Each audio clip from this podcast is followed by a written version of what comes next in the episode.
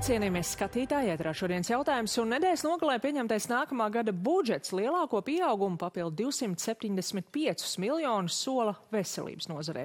Tāpēc iespējams nevienu vien izbrīnīs ģimenes ārstu asociācijas paustais.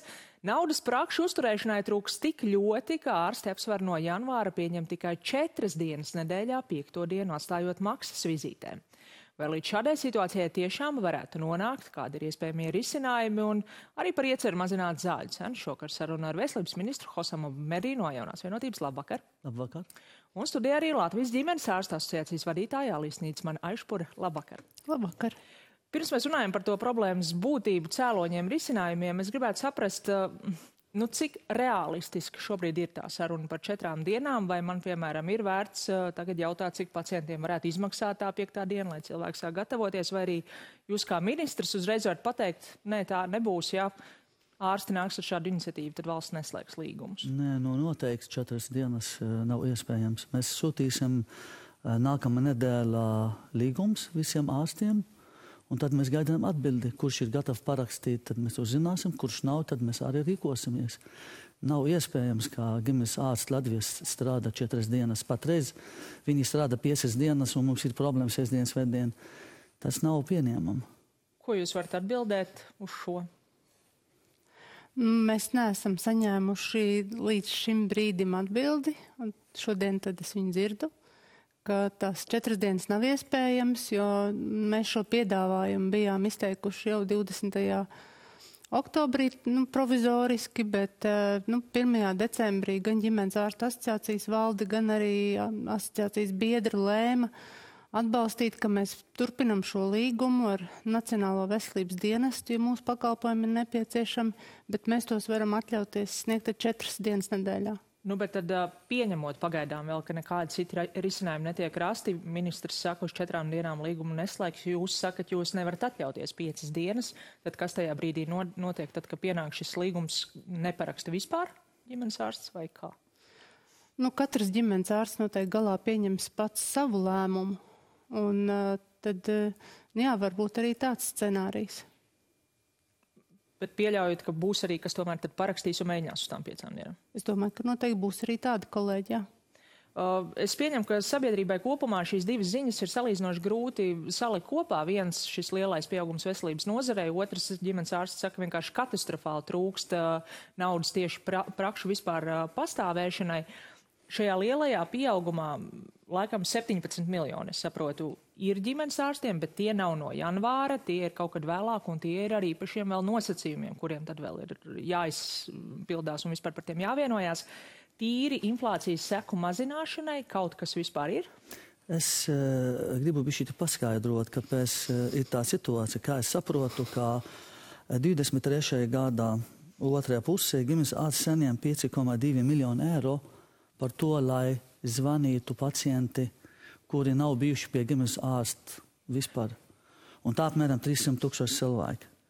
Un tik eh, tā darbība ir veikta, un līdz ar to 5,2 miljoni nav uh, ģimenes ārsta eh, finansējuma bāze.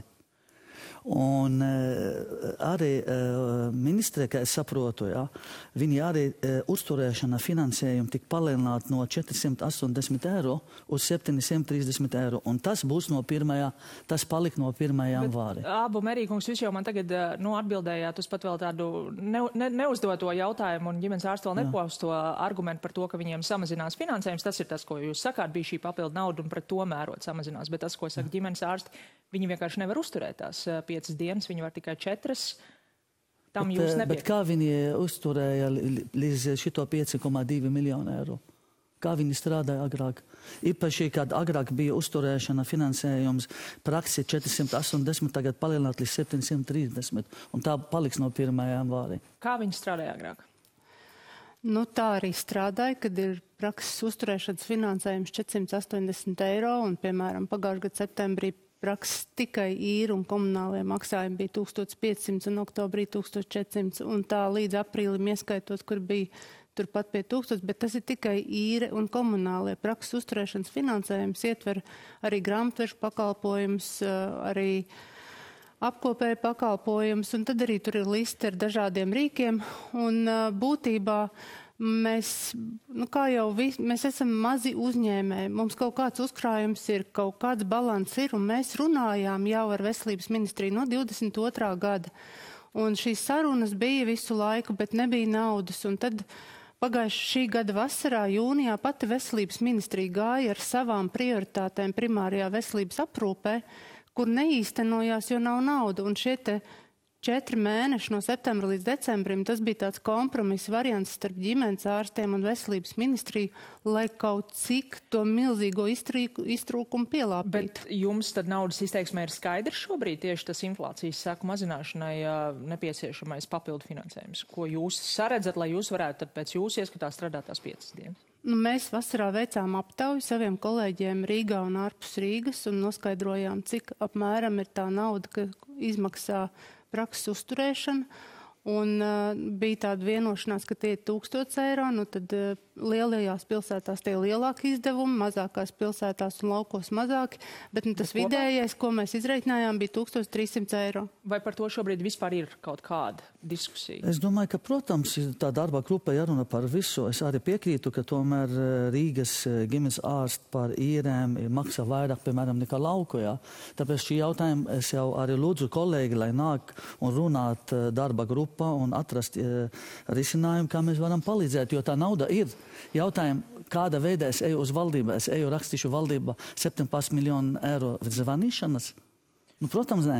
Tāpēc ir nepieciešama vienkārši šī finansējuma, kas ir eh, paredzēta nākamā gada primārā aprūpe, būt vienkārši uzrakstīt skaidri, ko mēs gribam ar to finansējumu eh, tikt, uz kurā ģimenes ārsts praksē nākotni gribam. Uz ideāla praksē, uz divas līmeni praksē. Bet abu merīkums nav šobrīd runa, šis, jūs sakat, priekšlikumu iet uz ministru kabinetu, jūs neiesiet uz ministru kabinetu. Es nevaru iet, ar ko es iešu. Bet jūs jebkurā gadījumā neiesiet uh, prasīt par janvāru. Bet es nevaru ne? iet, ne, nepaspēsim, jebkurā zinām ir nepieciešama pusotra mēnesis, divi mēneši. Tas kaut kā, nu es tiešām ticu, ka skatītājiem no malas tas izklausās absolūti nesaprotami. Uh, Ministrija nezina, ģimenes ārsts nav pateikuši, ko viņiem tieši vajag. Ministrija nezina, ko ģimenes ārstiem tieši vajag. Nu, Ļoti vienkārši es pastāstu divi vārdi. Es atnāšu ka, uh, uz ministrijā septembri beigas. Es aicināju kolēģi ģimenes ārstu uz tikšanos, un es teicu, ka finansējumi nākamā gada būs, bet mums nepieciešam no jums piedāvājumu, kā mēs varam stiprināt un uzlabot primārā aprūpē pakalpojumu. Eh, no, no lauku ģimenes ārsta man bija kaut kāds eh, piedāvājumi, ko mēs varam izmantot kā kritērija. No uh, lielas ģimenes ārsta, ģimenes ārsta bija sešas lietas prasības. Vienīgi bija piedāvājums, vienīgi ir vienais piedāvājums bija par, par šito te telpas, cik kvadrātmetri jābūt. Tur bija par diekas lapas naudu, tur bija par to, ka um, nevar sadalīt ģimenes ārstu no lauka ģimenes ārsta. Tur bija tāds, tādi punkti, tā, ka, tā, ko es saņēmu. Es saņēmu vienu vēstuli no jums. Viena, viena, viena vēstule. Nebija nekādas papildus kritērija, kur šī 17 miljoni es varu jums uh, uzrakstīt. Iedosim iespēju atbildēt, Jā, tad protams. es uzdošu savu jautājumu. 25. oktobrī jūs jautājāt līdz oktobra beigām nosūtīt minimālās ideālās prakses redzējumu. Jā. 25. oktobrī Mēs bijām uzrakstījuši visu piedāvājumu par to, kā varētu izskatīties minimāli ideālā prakse. Jūs varat pasavīt, kas ir par piedāvājumu? Kas ir tā piedāvājuma? Bija Piedāvājumā precīzi? bija precīzi tas, ka uh, būtu praksē 1500 pacientu uz vienu ģimenes ārstu ar uh, aprēķināto iespējamo prakšu plānojumu un kādā veidā mēs tad pieaudzējam gan pieejamību, gan arī tur bija kvalitātes, nu, jeb Tā, šie labi. rezultatīvie kriteriji, viņi visi bija uzskaitīti. Tas... Nē, tur nebija es ticu, ka jūs šo sarunu noteikti kā jūs esat ministru. Nē, tas tiešām nebija tik visi, tik visi uzskaitīt, tā nebija. Nu kā nebija? Tad jūs, nes, tad jūs ministrijā nesaņemat dokumentus, kas jums tiek sūtīti? Iespējams, es pārbaudīšu, bet esmu palicināta, ka vairākas eh, bija prasības Tur nekā, nekā piedāvājumi, bija... diemžēl. Un var arī draud vēl arī. Nu, katrā... Par streiku vai pat četras dienas, ja jūs nemaksāsiet. Katrā es... ziņā es nešaubos, ka skatītājiem Jā. ir pilnīgi vienalga, kādā formā jūs sazināties vai nesazināties, acīm redzot, vai kurš eh, ko saprot vai nesaprot. Viņiem svarīgs tas gala pakalpojums. Tas, kā no malas šobrīd izskatās, no vienas puses ir nu, arguments, ka tā nauda ir nepieciešama jau visa esošā nodrošināšanai.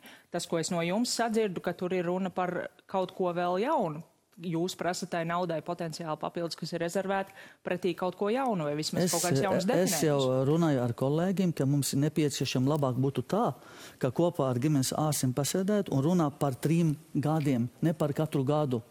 Jo, jo būtu labāk saprast un prognozēt finansējumu arī 25., 26., 27. Un tad mēs sapratīsim, kā mēs varam to finansējumu, uz kura pozīcija viņi iet.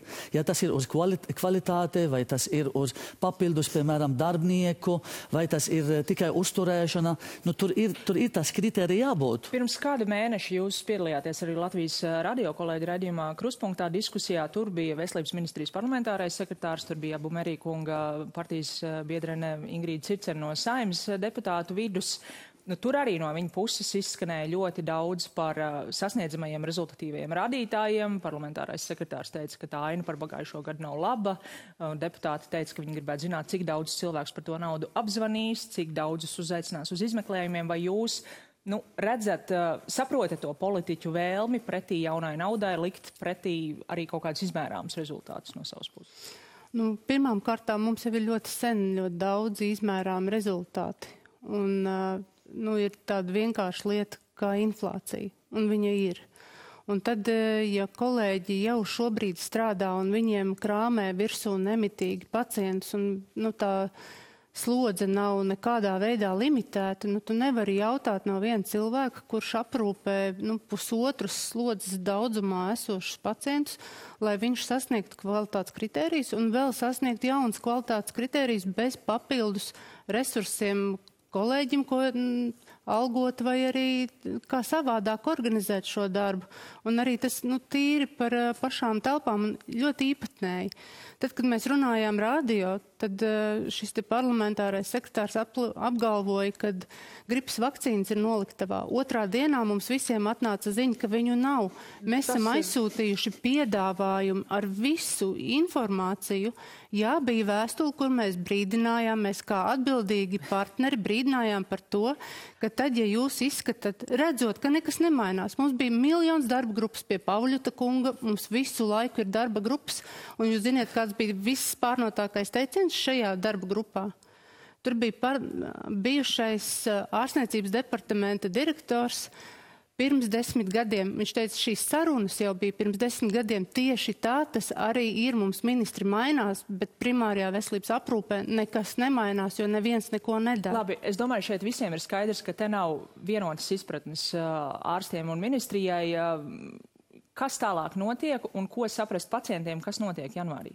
Es ļoti vienkārši vēlreiz aicināšu kolēģi ģimenes ārstu, lai strādāt. Es varu apsolīt no mana puses kā ministru iesaistīt nopietnāk, lai tās finansējumi būtu nākamā gada ātrāk, cik mēs varam. Un kad varētu būt ātrāk? Tas varētu būt uh, tikai ap mārta, aprīlī, jo tur arī process jānotiks bet uh, par to laiku ir jābūt skaidrs redzējumam uz nākamā trim gadiem, uz kura pusi kādas kriterijas mēs ejam. Es piekrītu, doktori, ir daudz papīra jārakstā, daudz birokrātija ir, līdz ar to mums ir jā, varbūt jādomā par to labu ģimenes ārsts praksi. Abu Merīkungs, jūs sākāt darbu septembra vidū, vai tiešām no pa šo laiku līdz uh, gada beigām nebija iespējams aiznest līdz valdībai tādu ziņojumu, lai uh, ģimenes ārstiem šī prasītā nauda varētu būt no janvāra? Ar to ziņojumu nevar atnest uz valdību, kamēr nepieņemt uh, budžetu. Mums visi no, naudu 275 miljoni ir rezervēti. Un mēs tagad strādājam pēdējā pusotra mēnesi ar vienu ziņojumu, lai no 1. janvāra būs algas papildus medikiem, arī ieskaitot ģimenes ārstu palēnināt. Bet tad jūs pāri. šobrīd redzat kā reālu, risina, uh, reālu risku, ka tiešām janvārī varētu būt kāda ģimenes ārsta praksa, kas vienkārši nav noslēgusi līgumu ar valsts? Es ceru, es ceru ka kolēģi ir atbildīgi un zina, kā, kā naudu ir un vajag pasēdāt kopā, lai mēs varam, lai varam dabūt, lai varam paprasīt no ministra kabineta.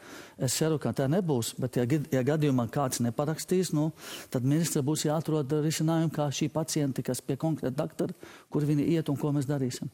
Es gribētu šo tēmu noslēgt jums vēl pēdējais vārds, nu kā jūs šobrīd redzat to situāciju, vai ir iespējams panākt kāds risinājums? Nu, darba grupa ir, jā, ja tā nauda, ja jūs vienojaties, ja tā nauda ir no aprīļa, piemēram, nu vai tas varētu būt kaut kāds kompromiss?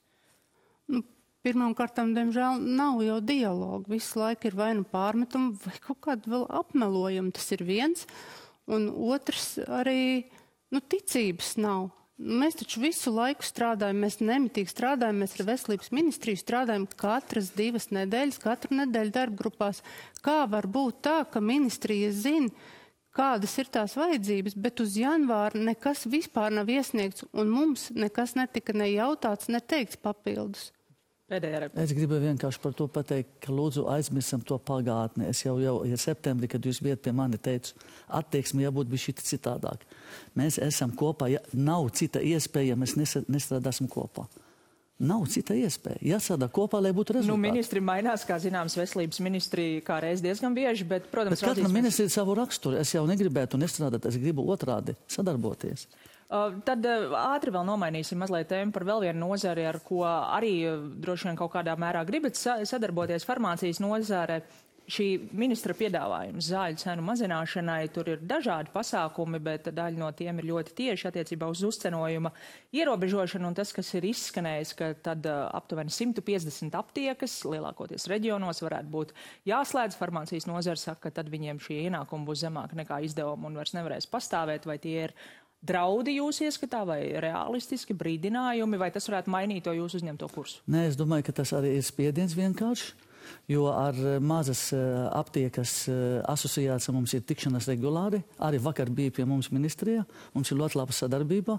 Mums ir plāni, kā mēs varam viņu konkrēti, ja gadījumā ietekmi viņu ienākumus un eksistēšana ārpus Rīga, mēs palīdzēsim.